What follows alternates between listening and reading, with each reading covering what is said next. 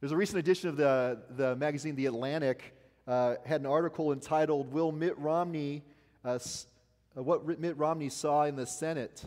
And the article itself is, is an excerpt from a biography that just came out of Romney. Uh, this is a great title: "A Reckoning." Romney: A Reckoning which was released last month. If, you, if you've been following American politics over the past decade, then you can probably guess that what Mitt recounts isn't very encouraging. What he saw, uh, particularly for those who consider themselves centrist politically, uh, what he saw can simply be broken down to as political expediency, hypocrisy, certainly part of that. We might even throw the word distressing in all of that and what he saw behind the scenes and what he's been part of. You read something like that. You read about uh, politi- politics that way, you hear stories like that, you read memoirs and biographies in which people uh, speak about the things that you might have suspected, and you can get stuck in your thoughts real easy and real quick. Of course, those thoughts might be raging, venomous thoughts. Then comes the temptation to really stick it to those political hacks right? Let's stick it to them. Perhaps even castigating them with a series of woes of our own that we might want to outline to really let them have it. In other words, when modern political leaders are more known for their corruption and their hypocrisy than anything else, our hackles go up, right? They go up. And there's a real problem on their hands and on our hands as well. And of course, that would be shared by ancients as well when they think about their own leaders. Now, if you're getting a little nervous right now, you're like, whoa, whoa, he's coming out firing. This is going to be a big time political talk right now. That's about all the politics I have for you this morning. Micah prophesies in the ancient world. When he's prophesying, he's prophesying during the reigns of three different kings uh, the Judean king Jotham, Ahaz, and Hezekiah. And those kings ruled 750 to 687 BC. Uh, and, and those kings also ruled during a time that paralleled the ministries of Hosea and Isaiah. So if you're familiar with those Old Testament texts, Micah falls right in that same kind of uh, time and era. And of course, it's an example of what we use the phrase in our own day of speaking truth to power. And we learn in the slim prophetic book of, of Micah the extent of what Micah 1.5 calls the transgressions and sins of these ancient people. Some of those include, of course, the uh, oldie of oldies, idolatry, right? That's one of them. That shows up Micah 1 and Micah 5. Covetousness, which is followed by land and property grabs, uh, also shows up in Micah chapter 2. Uh, an absolute failure of leadership uh, shows up in Micah. That's what we see right here in, in our chapter. Uh, religious leadership, civil leadership, prophetic leadership, take them all. They're all messing it up. It's all a big fat mess. And the result, course, is, is described quite aptly in verse 10 of our Micah text building of Zion with blood and Jerusalem with wrong. I don't know if you could describe things going sideways and upside down and absolutely wrong in a better way than that. Of course, there's a going through the motions. Uh, you see that text in uh, Micah chapter 6 where personal sacrifice somehow replaces uh, actually participating in divine justice. That, that, that's something that happens. And of course, uh, uh, the good old corruption, lies, and violence. You know, it's, see, it's so strange to me how the ancient world can be so different from the modern world, right? That none of this would happen in our own day and age. Of course, this list becomes all the more disturbing when you think about how each of these does find expression in our own day. But for now, this is a state in which these ancients are living. And it's not what God wants. This is not what God wants. And it's certainly not what God wants for them either. It's not just a matter of God being displeased with what, what God's seeing. God doesn't want that for, for people, for these people. And we hear as much in that beloved text that's drawn from Micah chapter 6, verse 8. God has told you, O mortal, what is good and what does the Lord require of you but to do justice and to love kindness and to walk humbly with your God. You don't write verses like that if you're living that. You write that because it's a stark contrast to the world in which Micah is prophesying. But of course, they were not having it. They're not going to have it. Instead, they rely on a mistaken notion that we read in our text in verse 11 Surely the Lord is with us, no harm shall come upon us. And the backdrop being here that they could proceed in any way that they saw fit, evil or otherwise. Of course, they were mistaken, as verse 12 recounts and as history notes. So by the time we arrive at the first century, right? Get to Jesus' day, we might imagine that things have turned around.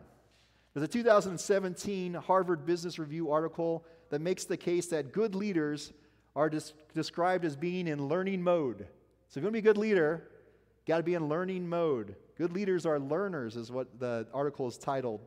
And surely these first century influencers will have learned from the mistakes of the past, and they would be attending to deficiencies in their own day by applying those lessons that have been learned.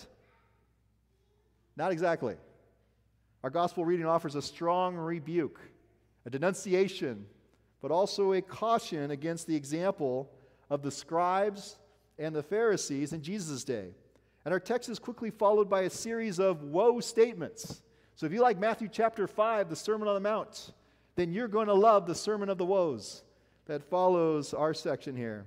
And they're rather pointed statements. And I use the word pointed here not in the traditional sense, but in the sense of a pointy stick poking you in the eye. they're those type of statements. They hurt. They get right to the point. You know exactly what's coming. And there's wor- the words in verse 23 couldn't be any more spot on between our text in Micah and what's coming out in the first century here. Woe to you, scribes and Pharisees, hypocrites, for you tithe mint, dill, and cumin and have neglected the weightier matters of the law justice and mercy and faith. It is these you ought to have practiced without neglecting the others. Those weightier matters sound a lot like what God wants for us all the way back to Micah's day, right? Micah chapter 6, verse 8 stuff. And the influencers in Jesus' day, too, had missed the mark. They missed that mark. So, how'd they get off track? Now, some of you have heard this story before. Not this particular story. Maybe you heard this story before. But the story I'm about to tell. Some of you have heard this. Maybe you all have heard this. But my dad liked to tell jokes. He liked to tell jokes. That's now you maybe understand a little bit about me. All right? So he liked to tell jokes. And he was known to offer a funny quip from time to time. Now, my dad's name was John Harry McPherson. John Harry McPherson. And he got a piece of mail one time that came and it said on it, John Henry McPherson. And my dad walked in the house and just simply said, What am I, a steel driving man? Right? That was his. That's like, come on, Dad.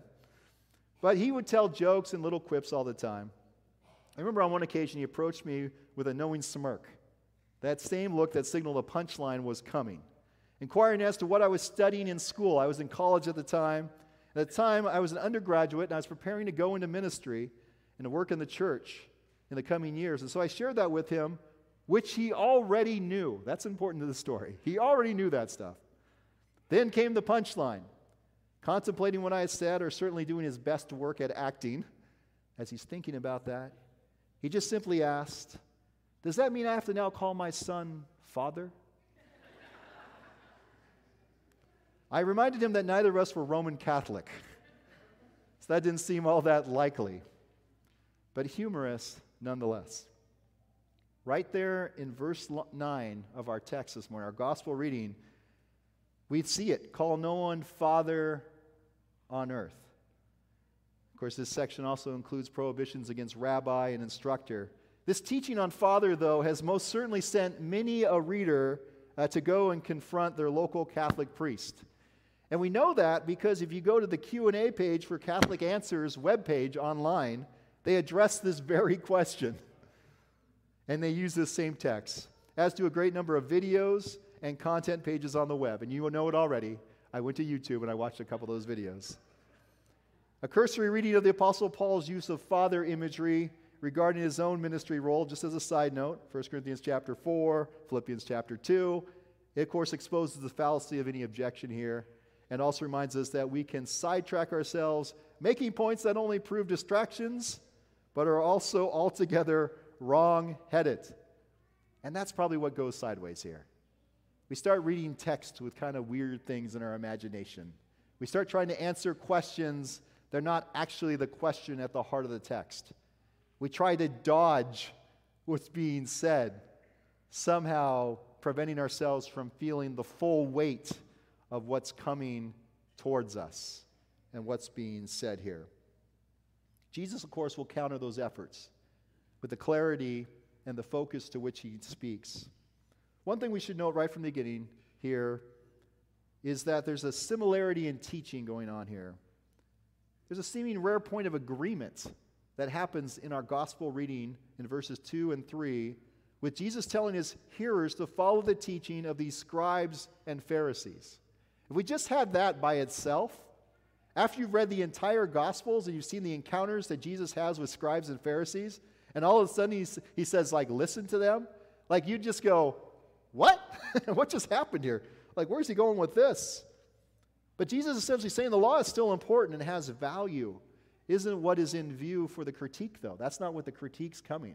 That's what's going to come is, is critiquing something quite different. Instead, it's pointing to the hypocrisy that's being seen here, the practice that's being evidenced in the lives of those scribes and Pharisees. They're saying one thing, they're doing something different. In fact, Jesus' own teaching in Matthew demonstrates the importance of the law. You go all the way back to chapter 5, and we have what's called antitheses, where Jesus says, You have heard it said, and then he interprets the law further down. He says, Let me, let me interpret the original law to be much more expansive here. And of course, there's recalibration that occurs in Matthew's gospel. Matthew chapter 13 tells the story of a scribe who becomes a disciple.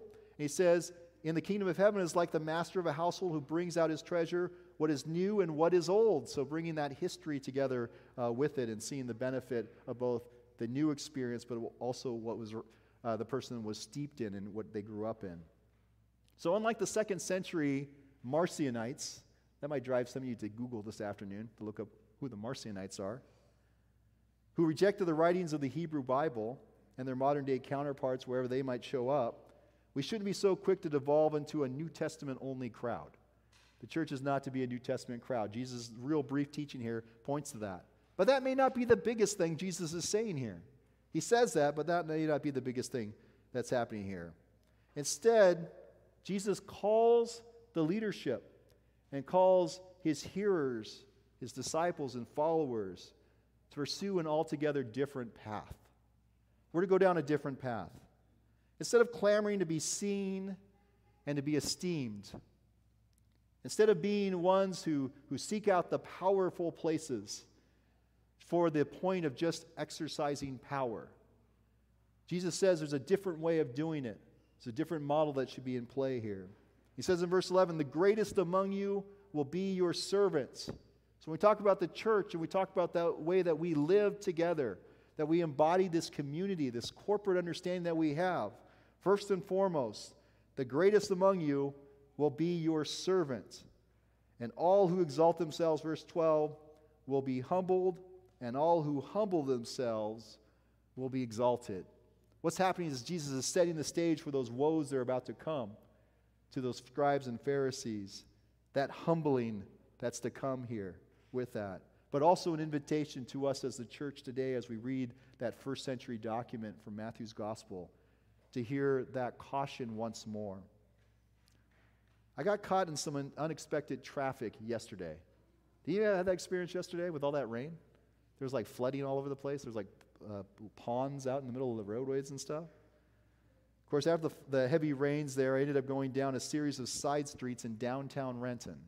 Now, have you ever driven through downtown Renton when it hasn't rained? You can get caught in the side streets of downtown Renton without any like weather conditions. But I'm cruising down by Renton High School. That's how that's like way I was way downtown. Not in a Macklemore kind of sense, just in my own sense. So but I'm down there and I'm, I'm cruising through. It seems like it's taking forever just to find a, a freeway. And on more than one occasion, vehicles were coming one direction, would block the intersection. You ever see this? Like the light just starts to turn red and a car turns in front of you and they block the whole intersection and now you can't go forward? It brings great joy. Does it not? Great joy. I've got my daughters are in the back seat, so it can't bring too much joy, if you know what I mean. so they're blocking the intersection, and I'm pa- trying to pass through, and it's creating a, uh, significant and frustrating delays. There's a lot of blaming of the other guy that's going through my mind in those moments. A lot of blaming. They have a problem. They've got a problem. They are the problem. They're wrecking my life. They're crimping my style. They're destroying everything that I hold dear right now. So I'm trying to get across this intersection. And Google Maps just keeps showing me a yellow and a red line. Of course, I'm never admitting my own contribution here to impeding the path of others. I never admit to that. Dale Bruner identifies the temptation to use Matthew's words here, and we can include Micah here as well, to label how, ba- how bad our enemies were and are. We could fall into a temptation to say that this text is really about to show just how bad the Pharisees and the scribes were, how they were crimping Jesus' style, how they were ruining the message. We could say, yeah, that was about those guys over there. But Bruner cautions against this and points to another way in his commentary that the chapter may, in fact, intend to serve as a warning and a critique for ourselves. With Bruner replacing scribes and Pharisees with, get this, the Bible teachers and the serious.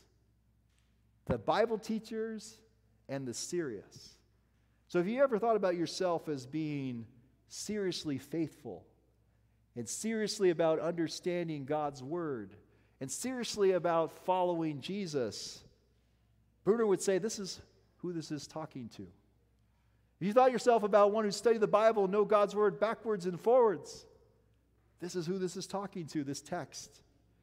There's a recognition here how easy it is for the more learned to become less leaders, to instead want to be seen and to be heard. Sometimes we feel that, sometimes we become that. I've got a lot of answers. I got answers to questions you're not even asking.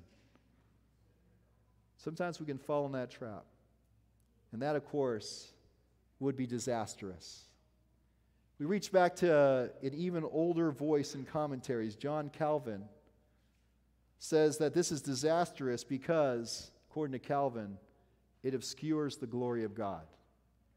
Our pursuits to be seen obscure the glory of God how different Jesus is. How different Jesus' call to us is. How different Jesus was to those influencers of his day and in Micah's day. And you might say to yourself this morning, well, is this just a morality lesson here today? This Is a place where I get a slap on the wrist and say, hey, knock it off, get yourself back in line? No, it's not that at all. But rather, it's an encouragement as we hear in the gospel itself. You have a teacher, you have a rabbi, you have one who can be called Father. And Jesus, here, as we read throughout the Gospels, expanded out even further to John's Gospel. You have a good shepherd. Right? When the leaders fail us, political, religious, otherwise, when they fail us and we look at them, we want to say, ah, they're the problem. What we should be looking at is recognizing our own hearts where we've created problems and we turn to the one who is the good shepherd, the good leader, the good Messiah, the one who is the true Lord. And we offer ourselves once more to his instruction, to his teaching.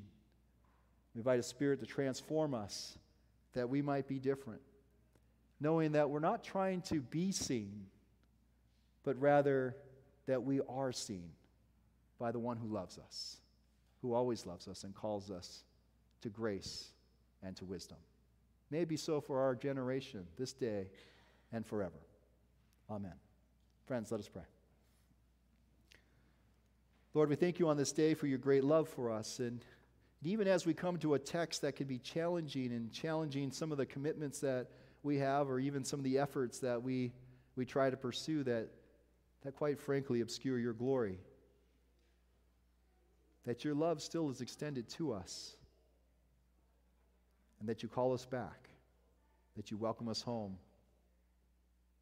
that you even come running to us. So, Lord, on this day, we, we confess our own need to be right. We confess our own need to be powerful. We confess our own need to be blind and even self aware. Lord, open our imaginations and our hearts that we might live as those who serve, those who love and care and who are generous. We praise in Jesus' name. Amen.